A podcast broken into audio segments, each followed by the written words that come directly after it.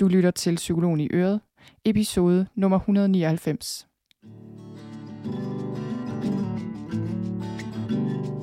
Velkommen til Psykologen i Øret.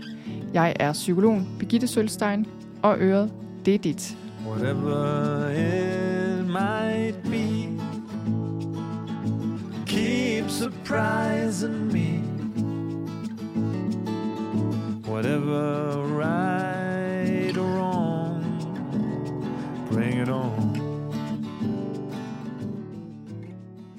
Velkommen til. I dag skal du høre en genudsendelse af en podcast-episode, jeg lavede for et godt stykke tid siden.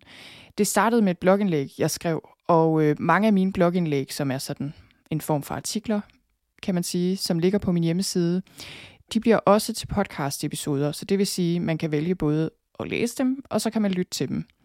Og det her, det var faktisk et blogindlæg, jeg skrev i første omgang, men som så gik hen og blev til en podcast-episode, fordi jeg kunne se, at det var noget, folk virkelig var glade for, og som rigtig mange læste og skrev til mig omkring. Den episode, du kan høre lige om lidt, den hedder 10 livliner til dig, der har brug for håb, uanset hvor håbløst det hele virker. Og jeg vil sige, at ud af de mange episoder, jeg har lavet, og ting og sager, jeg har sendt ud i verden, er det muligvis den ting, jeg er allergladest for at have lavet. I hvert fald af mine blogindlæg og podcast-episoder. Og jeg har kunne se en tendens faktisk i forhold til nogle af de ting, jeg har lavet, at nogle af de her ting, som det her, som handler om håbløshed, og når man har det rigtig svært, det er noget af det, der bliver læst og lyttet allermest til. Og det er jo meget interessant, fordi de sociale medier kan give et billede af, hvad der rører sig, eller hvad skal man sige. Jeg har også, øh, jeg havde engang et blogindlæg, der gik viralt og blev delt 10.000 gange. Det var, det var til pårørende, øh, til stressramte, og det gik viralt. Og jeg har haft nogle andre ting, der sådan er blevet meget populære og er blevet delt vidt og bredt. Og den her episode med de her 10 livliner, det er et eksempel på en del artikler eller podcast-episoder, som jeg også har lavet, som måske ikke er blevet delt sådan helt vidt og bredt, men som til gengæld er blevet læst af rigtig mange. Og det har jeg tænkt meget over, fordi det er jo det her med, at nogle emner er bare rigtig svære, og nogle dage har vi det bare rigtig, rigtig svært. Nogle perioder har vi det rigtig svært. Og så er det ikke lige der, vi deler alt muligt på de sociale medier. Det er der, vi bare sidder alene. Og nogen sidder så alene og finder på en eller anden måde frem til det her blogindlæg. Og kan forhåbentlig få noget håb på den måde.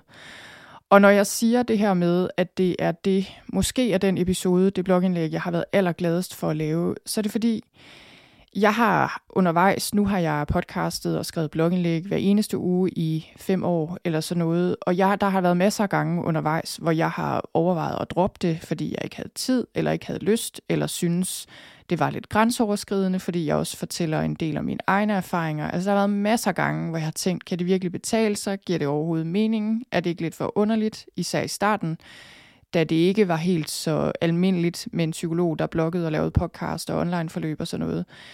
Men det her indlæg, det har været en af grundene til, at jeg alligevel er blevet ved. Fordi den feedback, jeg har fået på den her podcast episode, det her indlæg, for det første har jeg fået meget. Jeg har haft rigtig mange mails, øh, folk, der har skrevet til mig og fortalt, hvor meget det her har betydet for dem.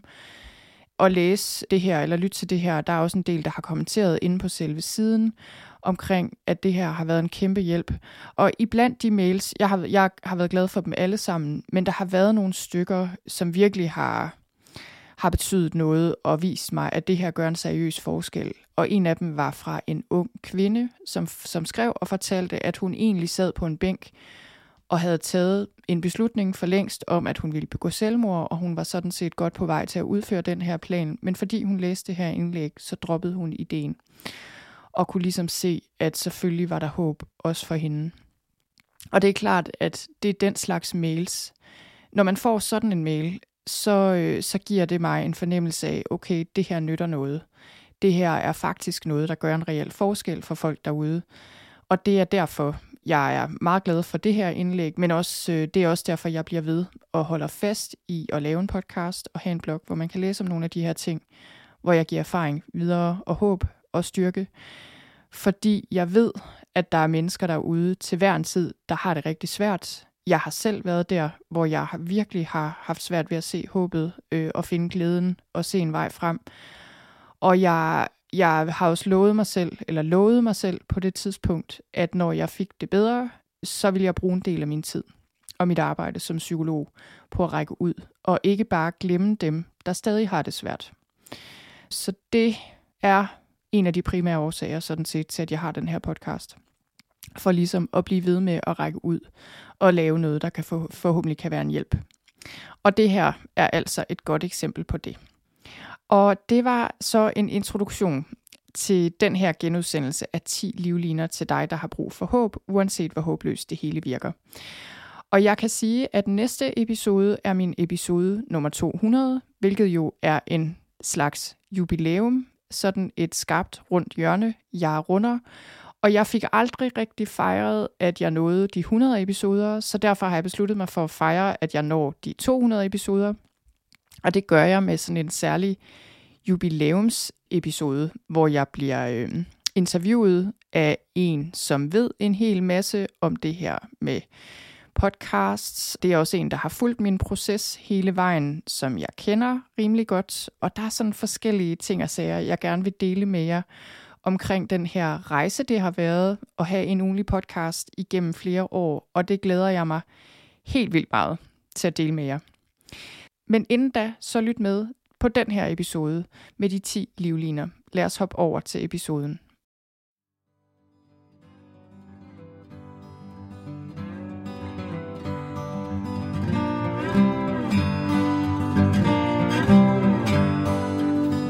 Velkommen til den her episode, der handler om håb. Og den her episode er den sidste episode, der kommer i år. Og jeg synes, det var en rigtig god måde at slutte året af på. Det er årets korteste dag, årets mørkeste dag, hvis du lytter til den her episode, i hvert fald den dag, den kommer ud, eller måske kommer den ud dagen inden eller dagen efter. Men i hvert fald, det er nogle af de mørkeste dage, vi har lige nu. Og jeg synes, det passede rigtig godt at lave den her episode om håb. Og jeg har vi lavet den et stykke tid. Jeg øh, for lang tid siden, for flere år siden, skrev jeg et blogindlæg, der handlede om håb. Og så for ikke så længe siden her i efteråret blev jeg interviewet til P4, tror jeg det var, DR4, et eller andet. I hvert fald var det Hans Pilgaard og en anden radiovært, der interviewede mig om håb. Og så kom jeg til at tænke på det her emne igen. Og lige siden da har jeg tænkt, at jeg skal have lavet noget nyt til podcasten her, til min hjemmeside, der handler om håb. Og det kom så egentlig af også, at øh, jeg var ved at lave en redaktionsplan det laver jeg hvert halve år for min blog og min podcast. Ikke at jeg nogensinde holder mig særlig meget til den, men jeg laver den, og det er altid rart at have en plan, som man så kan lade være med at følge. Og jeg har hundredvis af emner, enten spørgsmål, jeg har fået, emner, alt mulige ting, jeg godt kunne tænke mig at sige noget om som psykolog. Og der er rigtig, rigtig meget, så hvordan prioriterer man lige det? Og så sad jeg og tænkte, okay, hvis jeg nu droppede min podcast i morgen, øhm, og, øh, og jeg skulle beslutte mig for, hvad skal jeg sige som det sidste, eller er der ting, jeg virkelig ville fortryde, hvis jeg ikke fik lavet noget om. Og der var håb nok måske det allervigtigste, der kommer op der. Og det har noget at gøre med, at øh, nogle gange, tit og ofte med jævne mellemrum, får jeg mails fra folk, der har læst eller hørt noget af det, jeg har lavet, som skriver, hvor meget det har betydet i en meget, meget svær stund. Og det er noget af det, som gør det så meningsfuldt for mig at lave den her podcast og skrive på min blog, fordi det er derfor, jeg gør det. Fordi jeg ved, at nogle gange har vi det sådan. Jeg ved, at jeg selv har haft det sådan en gang imellem, at, øh, at man bare er der, hvor man ikke rigtig ved, hvad man skal stille op, og ikke rigtig tror, at man kan klare de ting, man nu skal klare, øh, og bare ikke ved, hvad man skal gøre. Og det betyder så meget, at der er nogen derude, vi kan læne os op af, historier, vi kan lytte til, øh, gode råd, vinkler på tingene, et eller andet, der kan få os videre i en svær periode. Og episoden her kalder jeg 10 livliner til dig, der har brug for håb, uanset hvor håbløst det hele virker. Så her taler jeg til alle, føler jeg, for før eller siden kommer vi til et sted i vores liv, hvor tingene virker håbløse. Men det er klart, at nogle af os når længere ud end andre, og der er nogen, der når helt derud, hvor vi overvejer, om det her overhovedet er det værd, om det ikke er bedre, vi bare tager herfra. Det er jo et faktum, at mange danskere dør hvert år på grund af selvmord, Og mange af de selvmord kunne være forhindret, hvis øhm, folk havde åbnet op, hvis folk havde haft nogen at tale med, hvis man havde fået noget hjælp til at ændre perspektiv, og, øh, og måske også noget praktisk hjælp til at komme videre. Så jeg tænkte, da jeg sad her og kiggede på min lange liste over emner og ting, jeg kunne sige, jeg tænkte, jeg bliver nødt til at lægge noget ud, noget mere ud, der handler, der henvender sig til folk, der virkelig er desperate og virkelig har brug for noget håb. Og derfor lavede jeg det her blogindlæg.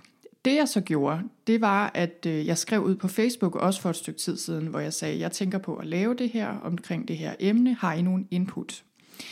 Så øh, den liste, jeg har lavet her på 10 livliner til dig, der har brug for håb, den har jeg lavet med udgangspunkt i de svar, der kom i den tråd. Og det var meget interessant. Den var, øh, der var rigtig mange input, og det, der var så interessant, det var, at, at øh, der var nogen, der blev, der havde rimelig meget modstand mod hele den her idé om håb. Og det kan jeg sådan set godt forstå, og det kommer jeg også til at sige lidt om her. Men hvis jeg skal starte med at sige noget om håbløshed her, og om håbløse situationer, så kan det jo for eksempel være, at du har mistet en, du elskede, og som du ikke føler, du kan undvære. Det kan give os følelsen af, at vi bare ikke kan blive ved. Det kan være, at du har en virksomhed, der er gået konkurs. Det kan være, at du har måttet gå fra hus og hjem, eller måske kommer til det, eller er bange for, at du kommer til det. Det kan være, at du er overvældet af angst og depression på indersiden. Det kan være, at du kæmper med en kronisk sygdom, en uhelbredet sygdom, måske en terminal sygdom. Det kan være, at du er blevet skilt. Det kan være, at du har mistet dit arbejde. Det kan være, at du har et barn, der er sygt. Et barn, der ikke har det godt. Det kan være, at du har en partner, eller et andet familiemedlem, der drikker, eller på en eller anden anden måde har en destruktiv adfærd, der ødelægger rigtig meget. Det kan være, at du lever med følger af traumer, der gør det svært at være til. Så øh, det her, det var bare en liste af ting, og du kan jo selv sætte din egen udfordring eller dine egne omstændigheder ind her. Og det er altså til dig derude, der kæmper med noget i den her stil. Jeg har lavet den her liste. Håbløshed er interessant. Og når vi kigger på håbløshed, og når du kigger på håbløshed i dit eget liv, så kan du se, at håbløshed stjæler din tro på, at tingene vil forandre sig, din tillid til, at du selv kan håndtere de udfordringer, der kommer din vej. Og man kan sige, at håbløshed giver os den her fornemmelse af, at livet simpelthen er for svært. At vi ikke rigtig kan gøre noget. Og det, der kan ske, når vi bliver ramt af håbløshed, det er, at vi giver op. Altså, vi vender livet ryggen. Øhm, det kan være, at vi på overfladen siger, at vi er ligeglade, men i virkeligheden er vi håbløse, og i virkeligheden gør det rigtig, rigtig ondt. Det kan være, at vi flygter ind i et misbrug af en eller anden art, hvad end det så er arbejdsnarkomani, eller at vi drikker, eller at vi hænger i vores telefon hele tiden, eller hvad vi gør. En eller anden destruktiv adfærd, der bare gør det hele meget værre. Og det der er med håbløshed, når vi kigger sådan helt, og det der er med håbløshed, når vi kigger på den nøje, så øh, kan vi se, at egentlig så er det ikke situationen objektivt set, der er problemet. Det er, hvordan vi har det, der er problemet. Så med andre ord, håbløsheden bor ikke i situationen, håbløshed bor i dit sind. Så det er der, hvor du sidder fast i dit sind, og det er også der, du finder vejen ud. Og det vil jeg sige mere om her. Og jeg vil lige sige med det samme, det her er ikke for at sige, at der altid er en løsning på problemer. At tingene altid kan ændre sig til det bedre, fordi det er jo ikke virkeligheden. Det er bare ikke sådan livet er. Så når jeg siger, at der er en vej ud, så mener jeg, at der er en vej ud af håbløshed og hen mod mere ro og glæde og mening, uanset hvordan dit liv ser ud. Men øh, tilbage til det her med, at vi kan have modstand mod håb og hele ideen omkring det her. Det, øh, som sagt, så lavede jeg det her opslag på Facebook, og så var der altså nogen, der ikke synes det her med at give folk håb overhovedet gav mening, fordi nogle gange er der jo bare ikke håb. Og jeg kender godt den modstand, jeg kender den fra mig selv, øh, men jeg tænker faktisk, at det er helt afgørende, hvordan vi forstår ordet håb, fordi som sagt, håb giver jo ingen mening, hvis det handler om, at tingene altid går, som vi ønsker os, fordi det gør tingene tydeligvis ikke. Det har jeg opdaget i mit eget liv. Det har du nok også opdaget i dit liv, hvis du har levet et lille stykke tid. Det, der kan ske, når øh, tingene ikke går, som vi ønsker, det er, at vi kan opgive håbet vi kan blive kyniske, vi kan blive bitre, øhm, og problemet med det, med kynisme og bitterhed, det er, at det er en blindgyde. Og vi havner der nemt, når vi bliver bange, når vi bliver skuffet, når tingene gør ondt, så er det meget nærliggende at lukke i. Vi kan føle, at vi ikke rigtig har andre muligheder. Og så kan vi få det sådan, at vi i hvert fald ikke vil have, at nogen kommer og pådutter os håb eller optimisme eller noget som helst, når der ikke er noget at håbe på. Og øh, det kan være, at du tænker sådan, at det kun er naive mennesker, der håber. Øh, det kun er privilegerede mennesker, der er glade. Folk, der ikke har haft problemer, sådan rigtig seriøse problemer i livet. Det kan også være, at du tænker, at hvis man er godt begavet, så kan man i hvert fald ikke være optimistisk omkring livet. Sådan tænkte jeg engang. Men øh, min erfaring har lært mig noget andet. Det øh, har selvfølgelig været mange forskellige ting, der har lært mig det. Men i hvert fald efterhånden har jeg indset og erfaret, at paradoxalt nok, så er det mennesker, der har gennemlevet en hel del, som regel også mennesker, der er rigtig godt begavet og rigtig godt menneskeligt begavet, der lever med det største håb og også formår at give det håb videre til andre. Og her taler vi ikke om et overfladisk håb, vi taler om et ægte håb. Og en af de bøger, jeg har læst for nylig, der handlede om det ægte håb, versus det, man kunne kalde det naive håb måske, eller det overfladiske håb, hvor vi bare hænger fast i, at, eller holder fast i, at, at tingene skal være, som vi gerne vil have det, øh, og håbe på, at tingene former sig efter vores ønsker. En af de bøger, jeg har læst for nylig, som, som handlede om håb, som virkelig gjorde et stort indtryk på mig, det var øh, den amerikanske psykolog Edith Eger. Hun har skrevet en bog, hendes nyeste bog, der hedder The Gift. Og den her bog øh, er virkelig, kan jeg simpelthen anbefale. Jeg kommer også til at dele den som en torsdagsbog snart. Jeg har den her bogklub på Instagram, der hedder Torsdagsbogen. Den kan jeg anbefale, du følger med i, hvis du hopper over og finder mig på Instagram. Så der kommer jeg til at skrive lidt mere om den. Men, øh, men den, den her bog øh, gjorde bare så stort et indtryk på mig, og Edith Eger, hun er som sagt amerikaner, hun er forfatter, hun er psykolog, hun er en af de sidste nulevende holocaust-ofre. Altså hun overlevede holocaust, hun overlevede Auschwitz og flere andre koncentrationslejre og en dødsmarsch under 2. verdenskrig. Og måske netop fordi hun har været igennem ting, som de færreste af os nogensinde kommer til at kunne forestille os, hvordan det er at opleve. Måske er det derfor, at hendes bog giver så meget håb. Hun er i dag 94 år, så vidt jeg ved, og hun har lige udgivet den her bog. Så det er også bare for at sige, hvis man sidder og tænker, at det er for sent at udgive en bog, så, øh, så er det åbenbart heller aldrig for sent. I den her bog, der øh, fortæller Edith ikke om, om sin historie, hvordan hun var en helt almindelig 16-årig pige, som så blev fragtet til koncentrationslejren med sin familie. Hendes forældre blev myrdet med det samme, og, øh, og så overlevede hun altså flere lejre. Og hendes liv, hendes historie og måden hun er kommet videre på, er et vidnesbyrd om, at, at uanset hvad vi oplever her i livet, så behøver det ikke at frarøve os håbet. Og hun har virkelig det, jeg vil kalde en realistisk tilgang til håb. Og hun skriver i sin bog, og det her har jeg oversat, fordi bogen er ikke oversat til dansk, men det har jeg gjort med det her citat. Hun skriver, Håb er ikke den hvide maling, vi bruger til at dække over vores lidelse. Det er en investering i nysgerrighed. Håb er ikke en garanti for, hvad der vil ske i fremtiden, men at vælge håbet afgør, hvad der får min opmærksomhed hver dag.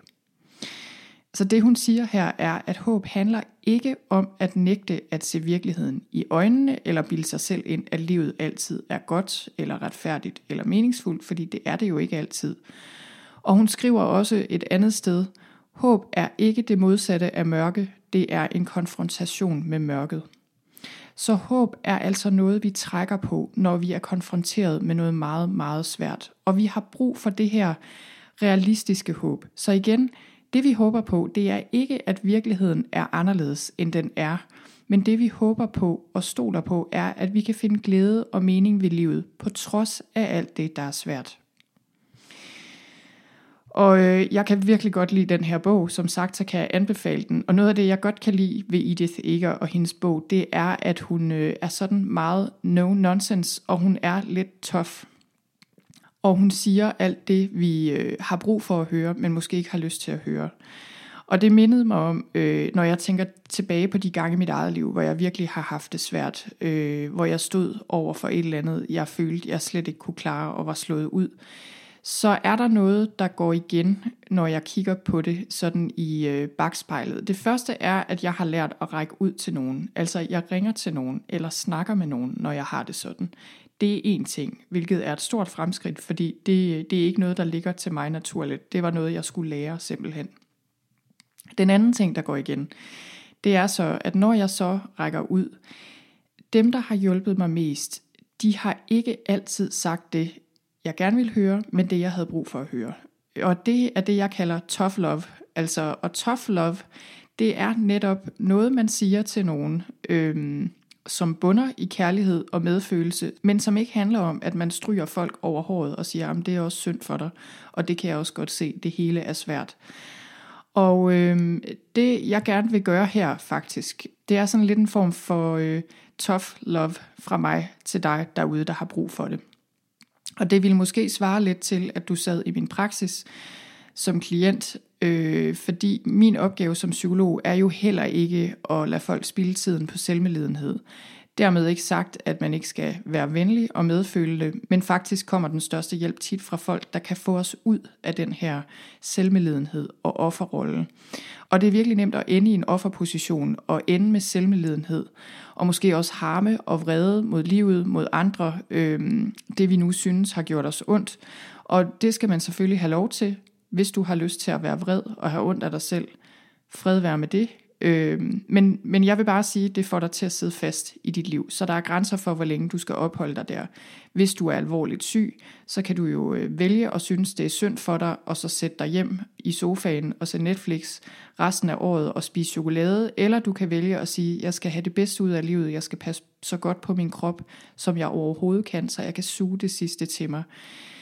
Øhm, altså det her med at bebrejde andre for vores ulykke og hvordan vi har det, det tænker jeg jo er noget, vi alle sammen kommer til hele tiden. Det er meget naturligt. Men det vi gør, når vi gør det, det er, at vi frelægger os ansvaret for vores eget liv. Og når vi giver slip på det ansvar, så har vi heller ikke så mange handlemuligheder tilbage. Så jeg vil sige, på en måde forlader vi os selv. Når vi går i offerposition, så, øh, så holder vi ikke længere med os selv, eller hvad skal man sige, vi bakker ikke længere os selv op. Vi, øh, vi er mere, det er mere noget med, at vi har allieret os med den her selvmedledenhed, eller med deprimerende tanker, der bare ikke gør noget godt for os. Så derfor vil jeg gerne invitere dig til at overveje de her tanker omkring dit liv. For det første, du er ikke unik. Du er ikke noget særligt, og det skal forstås på den måde, at din lidelse heller ikke er noget særligt. Du har det svært, men det er simpelthen en del af livet. Der er rigtig mange andre mennesker, der også har det svært. Og det her handler ikke om, at vi skal sammenligne misærer og sige, jamen fordi der er nogen fattige børn i Afrika, der har det værre end mig, så kan jeg ikke tillade mig at være ked af det. Det er slet ikke det, det handler om. Men, øh, men den her, øh, der er en eller anden psykolog, der har kaldt det special misery. Altså at vi ligesom klynger os til ideen om, at vores misere er speciel, og vi har det specielt dårligt, øh, og vores skæbne er særligt uheldig. Den hjælper os simpelthen ikke. Det er lidt paradoxalt det her, men jeg oplever, at når vi dropper ideen om, at vi er noget særligt, og at vores lidelse er noget særligt, så hjælper vi os selv. Og så bliver der også plads til de reelle følelser, der er. Fordi det her, det handler jo ikke om, at du ikke må være vred eller ked af det. Jeg oplever, at netop ked af detheden, vreden, alle de følelser, der er i spil, dem bliver der plads til, når vi har medfølelse over for os selv, og når vi ikke bruger tiden på at kæmpe mod virkeligheden, som den er, eller at engagere os i alle mulige tanker, der ikke hjælper os nogen steder hen.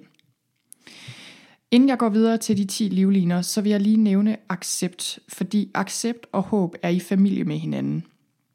Og ligesom håb kan misforstås og kan forstås på mange måder, så kan accept jo også forstås på mange måder. Og der er mange, der hører accept og tænker, jamen det handler om, at jeg skal kunne lide det, der sker, eller på en eller anden måde, at jeg skal sige, om det er okay, du gjorde det mod mig. Jeg accepterer det, som det er. Og det er slet ikke det, accept handler om. Accept handler om at være med virkeligheden præcis som den er. Ikke andet. Du behøver ikke at kunne lide virkeligheden, men du skal ligesom indrømme og acceptere, at virkeligheden er, som den er, uafhængigt af, hvad du synes om den. Så der er det, der sker, og så er der det, du synes om det. Så der er det, der sker her og nu, og så er der det, du synes om det. Og det er to forskellige ting. Og på den måde kan man sige, at accept er altid rettet mod det, der foregår her og nu. Accept kan selvfølgelig også være rettet mod minder, vi har om noget, der er foregået.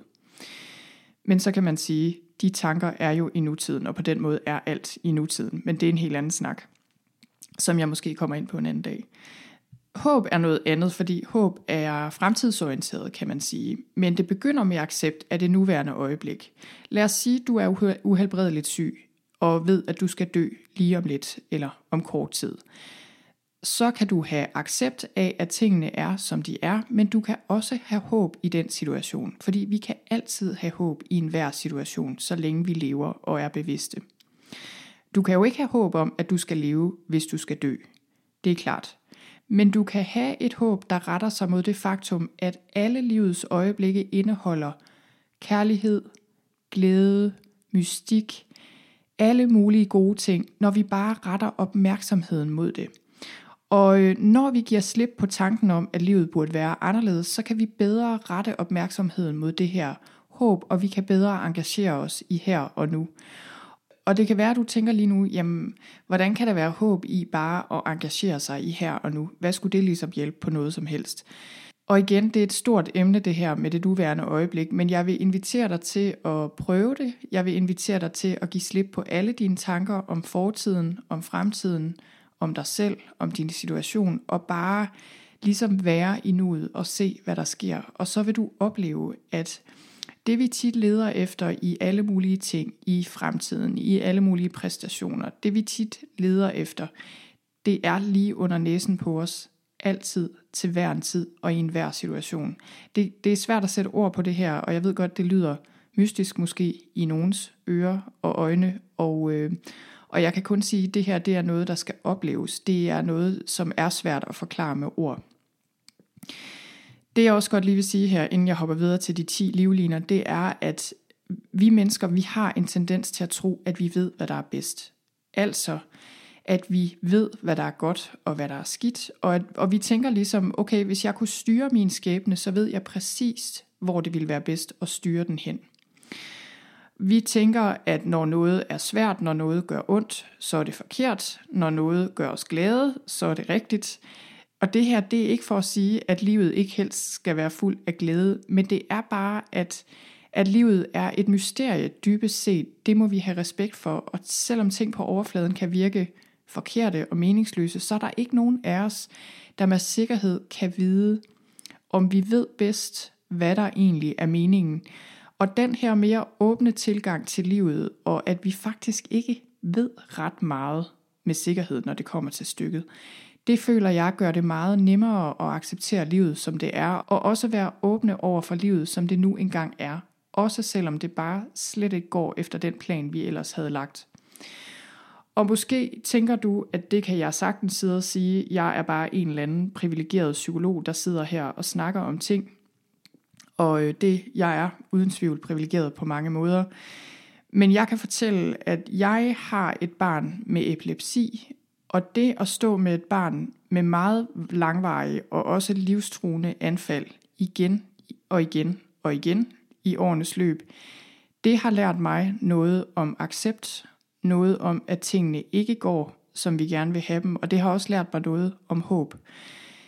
Hvis jeg ikke havde accepteret tingene sådan, som de er, så havde jeg simpelthen ikke kunne hænge sammen som menneske. Og der har været gange, hvor jeg enten har kørt på vej til hospitalet i ambulancen eller bagefter ambulancen, eller de gange, jeg har stået med mit barn i langvarige kramper, hvor der ikke har været andet at gøre.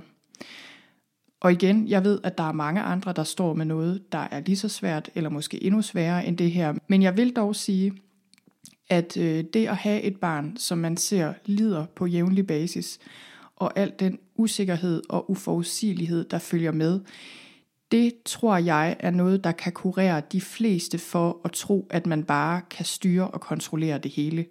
Og det her, det var et eksempel på en af de ting, jeg har måttet leve med i mit liv, og på samme måde kan du sikkert også nævne ting, du må leve med i dit liv. Men det er bare for at sige, når jeg snakker om håb og accept, så taler jeg af erfaring. Det er ikke noget, jeg har læst i en bog, det jeg øh, fortæller om her. Nu er vi kommet til de her 10 livliner. De kommer her, og øh, som sagt, så har jeg skrevet dem med udgangspunkt i mine egne erfaringer, men også de bud, som folk kom med, da jeg spurgte ud på Facebook, og der var rigtig mange gode bud. Nummer 1. alt forandrer sig, også måden du har det på. Alt forandrer sig, det er en sandhed. Hvis du tænker lidt over den, så vil du øh, opdage, at det er rigtigt. Alt forandrer sig. Fra dag til dag, fra sekund til sekund. Dit sind forandrer sig, hvordan du har det. Livet forandrer sig. Alt forandrer sig omkring det. Du ved ikke, hvad der kommer til at ske i morgen. Du kan simpelthen ikke vide det. Du ved heller ikke, hvordan du vil have det i morgen. Det kan godt være, at tingene ikke går efter planen. Det kan også være, at de gør. Men både gode og dårlige dage kommer og går. Egentlig så er det tit, når vi vil holde fast i tingene, som de er eller har været, vi får problemer. Det kan også være, at vi gruer for, hvordan tingene vil blive. Men når vi indser, at alt forandrer sig hele tiden, så hjælper det os til at sætte pris på det, der er nu. Men det giver os altså også noget håb. Fordi vi kan ikke vide, hvordan dagen i morgen bliver, og vi er faktisk rigtig dårlige som mennesker til at forudse, hvordan vi vil have det alt efter hvad der sker i vores liv. Det er det, man kalder emotional forecasting, altså følelsesmæssige prognoser. Og når man forsker i det her, så kan vi se, at vi mennesker vi er rigtig dårlige til at forudse, hvordan vi vil have det med noget. Og typisk så undervurderer vi, eller hvad skal man sige, vi overvurderer, hvor negativt noget vil påvirke os følelsesmæssigt, hvis der sker noget slemt. De her ydre ting, der sker i vores liv, har som regel ikke den store effekt på vores humør, i hvert fald ikke i længden. Nummer to, du har altid et valg. Når du ser meget nøje efter i dit liv, så vil du opdage, at håbløshed og alt det svære opstår på grund af din indstilling til det, du oplever, og ikke selve situationen. Og det kan lyde meget overfladisk lige umiddelbart, fordi hvad så, hvis vi oplever noget, der virkelig er hjerteknusende eller fuldstændig redselsvækkende, så har vi stadig et valg. Vi kan mærke, hvordan vi har det, og vi kan også bevare et åbent hjerte og vi kan bevare et åbent sind, der giver plads til håb. Og vi kan altid vælge, hvordan vi anskuer tingene, og vi har også altid et valg i forhold til, hvad vi stiller op i en situation. Beder vi om hjælp, bakker vi os selv op. Inden i, er vi ærlige over for os selv, eller er vi ikke? Tillader vi os selv at mærke, hvordan vi egentlig har det, eller gør vi ikke? Vi har altid et valg. Den tredje livline har jeg kaldt, vi er her, og vi ved, du har det svært. Det er svært, når vi kæmper med noget, men det gør det 100 gange sværere, når vi føler os alene. Og det er ikke meningen, vi skal klare det hele selv. Hvis du føler dig fuldstændig alene lige nu, så ved, at vi er her, og vi ved, at du har det svært. Men hvis du kan, så række ud til en, du har tillid til det kan virkelig være nødvendigt at låne håbet af andre og låne ressourcer af andre i perioder. Men altså under alle omstændigheder, så ved, at vi er her, og vi er nogen, der ved, at du har det svært. Nummer 4 er, livet er værd at kæmpe for. Det kan være svært at huske det her, når man har det rigtig svært. Øh, livet byder bare på så mange fantastiske, mærkelige, sjove, underlige ting. Men det kan være meget svært at huske, når man har det skidt. Og i psykologien der har vi et begreb, der hedder tilstandsafhængig hukommelse. Det henviser til det her med, at vores følelsesmæssige tilstand bestemmer, hvad vi kan huske. Så hvis vi har det skidt, så har vi en tendens til kun at kunne huske de dårlige ting. Men det samme gælder også vores evne til at se ind i fremtiden. Hvis du er grebet af håbløshed, så er det meget svært at forvente gode ting, og det er rigtig svært at, øh, at se glæde og gode stunder for dig i fremtiden. Så selvom du ikke kan se det lige nu, så mind dig selv om, at livet er værd at kæmpe for. Femte livline er, alt er som det skal være. Og her kan det være, at du igen tænker, okay, er alt som det skal være? Hvad nu, hvis mit barn har det svært og bliver mobbet? Hvad nu, hvis min kone har en livskrise og har valgt at håndtere det ved at være utro og forlade mig til fordel for en anden mand? På den måde er der jo bare en endeløs liste af ting, vi kunne diske op med her og sige, virkelig, altså er alt som det skal være, det tror jeg måske ikke lige det er. Og til det vil jeg sige, der er ikke nogen, der kan tvinge dig til at stole på, at alt er som det skal være. Det vælger du selv, og øh, jeg tror egentlig, at den her erkendelse er noget, der kommer til os over tid. Det er simpelthen ikke noget, vi kan tvinge os selv til at tro eller læse os til. Det er ikke noget, andre kan overbevise os om. Fordi det her med at stole på, at alt er som det skal være, det er ikke bare en tanke eller en mental overbevisning. Det er simpelthen noget, du kan mærke helt ind i sjælen. Og øh, jeg vil invitere dig til at tage en stille stund, tænde et steril lys, sidde i din stue. Det kan også være, at du skal gå en tur i skoven og overveje det her spørgsmål. Er alt i virkeligheden, som det skal være? Også selvom tingene ikke er, som jeg ønskede. Og så lyt til svaret. Ikke fra dine tanker, men fra dit hjerte. Livline nummer 6 er, børn giver os håb og vilje til at blive ved. Hvad du end har børn eller ej, så giver børn os håb og vilje til at kæmpe, selvom vi har lyst til at give op. Hvis du har børn, så kender du også det her, at nogle gange gør vi ting ikke fordi vi egentlig selv orker, men for vores børns skyld. Så øh, børn er en kæmpe gave på den her måde, fordi nogle gange, når vi har lyst til at kaste håndklædet i ringen, så kan vi blive ved, fordi vi gør det for vores børns skyld. Vi skal ikke blive ved med at gøre ting, der ikke virker selvfølgelig. Det er ikke det, jeg mener, når jeg siger, at blive ved med at kæmpe, fordi der kan siges meget godt om at give op og overgive os og, øh, og gøre noget nyt, hvis vi kæmper, og det ikke virker. Men det vi skal blive ved med, det er at holde fast i håbet. Og jeg føler, det er en meget stor kærlighedserklæring til vores egne børn, til dine børn hvis du har viljen til at, at møde de udfordringer, du nu engang har med oprejst pande, fordi børn lærer af det gode eksempel. De gør, hvad du gør, ikke hvad du siger. Og der kommer den dag, hvor de selv møder noget meget svært, og så vil de kunne tænke tilbage på dig som mor eller far eller moster eller onkel eller lærer eller hvad det nu er, og tænke, nå ja, det er sådan det er. Nogle gange er livet bare virkelig, virkelig svært, men vi bevarer håbet, og vi bliver ved. Nummer syv er, din glæde er kun en tanke væk. Så glæde er jo ikke fraværet af noget svært. Så snakker vi om benægtelse, og det er ikke det, vi taler om her. Det er muligt at finde dyb glæde, også selv om der er problemer, og også selv om der er svære følelser. Taknemmelighed er en rigtig, rigtig god genvej til glæde. Hvis dit sind bevæger sig i meget negative og håbløse spiraler, så kan jeg anbefale, at du sætter dig for en hel dag kun at tænke på, hvad du er taknemmelig for. Brug din dag på at være taknemmelig for de her ting. Brug også din dag på at sætte pris på andre. Fortæl dem, hvad du sætter pris på. Og du kan også bruge tiden på gode minder fra dit liv. Alle de gode ting, du har oplevet i dit liv indtil videre, som du er taknemmelig for. Tænk på de her gode minder. Nyd de gode minder. Tal om de gode minder. Og øh, det du også kan gøre, det er, at du kan låne glæde fra andre ved at glæde dig på andres vegne. Og på den måde, så har du rigtig, rigtig meget glæde til rådighed. Og det her, det er ikke nogen overfladisk øvelse, fordi igen, det her, det handler ikke om at skubbe alt det svære væk. Det handler om at huske det gode i en svær situation. Livline nummer 8 er, du ved ikke, hvilken forskel du kan gøre for andre. Hvis du står med noget rigtig, rigtig svært, enten indeni eller udenpå, så skal du tænke på, at det gør dig i stand til at hjælpe andre bedre, end hvis du ikke havde oplevet noget svært. Fordi du får en større forståelse for, hvad det vil sige at stå med store problemer. Og i det omfang, du overkommer dine egne problemer, eller lærer at leve med dem, eller løser dem, eller hvad du nu gør, så kan du give de her erfaringer videre til andre og hjælpe andre. Og sandheden er, at du ikke aner, hvordan du kommer til at hjælpe andre. Jeg tænker nogle gange, tænker vi, om det der med at hjælpe andre, det er et eller andet stort og forkromet, enten med at give en masse penge til nogen, eller have et job, hvor man hjælper nogen, eller hvad ved jeg, gøre en eller anden stor ting for nogen. Jeg tror slet ikke, det er sådan, det fungerer. Jeg tænker faktisk, at ofte er det en enkelt sætning, du får sagt til en ven, der har det skidt, eller det kan være, det er noget, du gør for din nabo, som er ensom, men som du ikke ved er ensom. Altså de her små ting i dagligdagen, vi gør måske endda uden at vide det, som kommer til at gøre en meget stor forskel i et andet menneskes liv. Og det er også en grund til at hænge i og hænge fast, fordi når du hænger i og hænger fast, så hjælper du ikke bare dig selv, du hjælper også andre, måske endda helt uden at vide det. Nummer 9 er, med venlighed kommer du længst. Uden at vide af det, så er de fleste af os utrolig hårde ved os selv. Jeg vil tro, at hvis du ligner de fleste andre mennesker, så øh, hvis du brugte dagen på at skrive dine tanker ned, og ligesom så det sort på hvidt, hvordan du egentlig taler til dig selv, så vil du blive meget overrasket.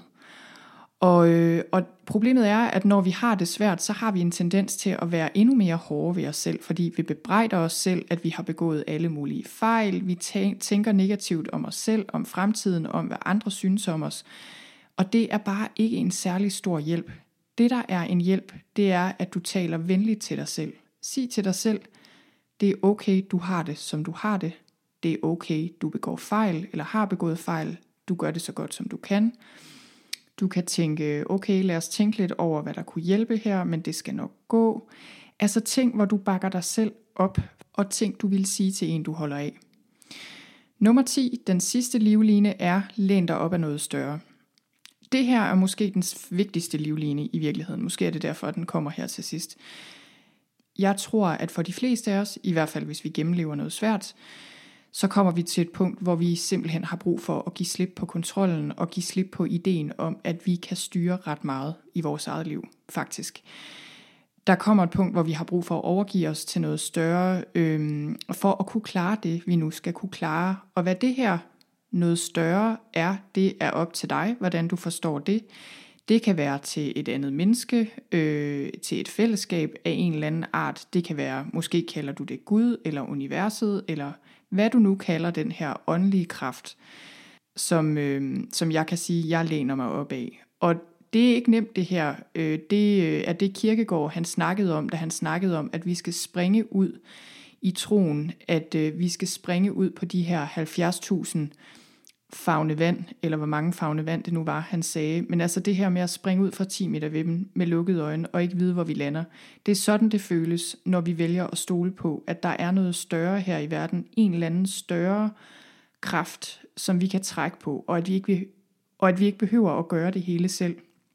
Og fordi det er så svært, så tror jeg, at de fleste af os først gør det, når der ikke er andet at gøre. Altså når vi har prøvet alt. Når vi har brugt alle vores kræfter, når vi har prøvet at styre og kontrollere og analysere og udtænke alle mulige planer, når vi bare kan se, prøv at høre, det her nytter ikke noget, nu bliver jeg nødt til at give slip.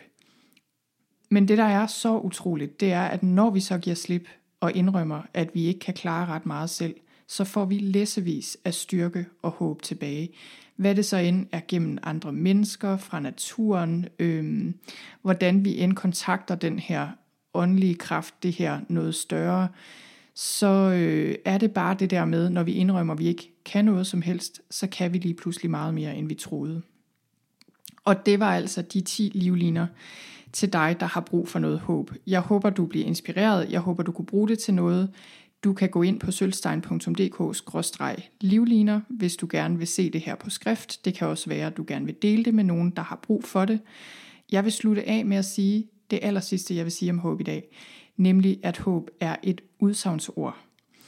Forstået på den måde, at øh, det er jo fint nok at håbe indeni og tænke håbefulde tanker, men det er også rigtig vigtigt, at du rejser dig fra sofaen og går hen til døren og gør et eller andet, der afspejler det her håb. Også selvom du ikke rigtig tror på det. Jeg tænker, det er sådan, det tit er. Fake it till you make it, det kan være et rigtig godt slogan at holde fast i, indtil håbet sådan for alvor melder sig. Og det kommer altså, når du gør noget. Og med det, så vil jeg bare sige tusind tak, fordi du lyttede med.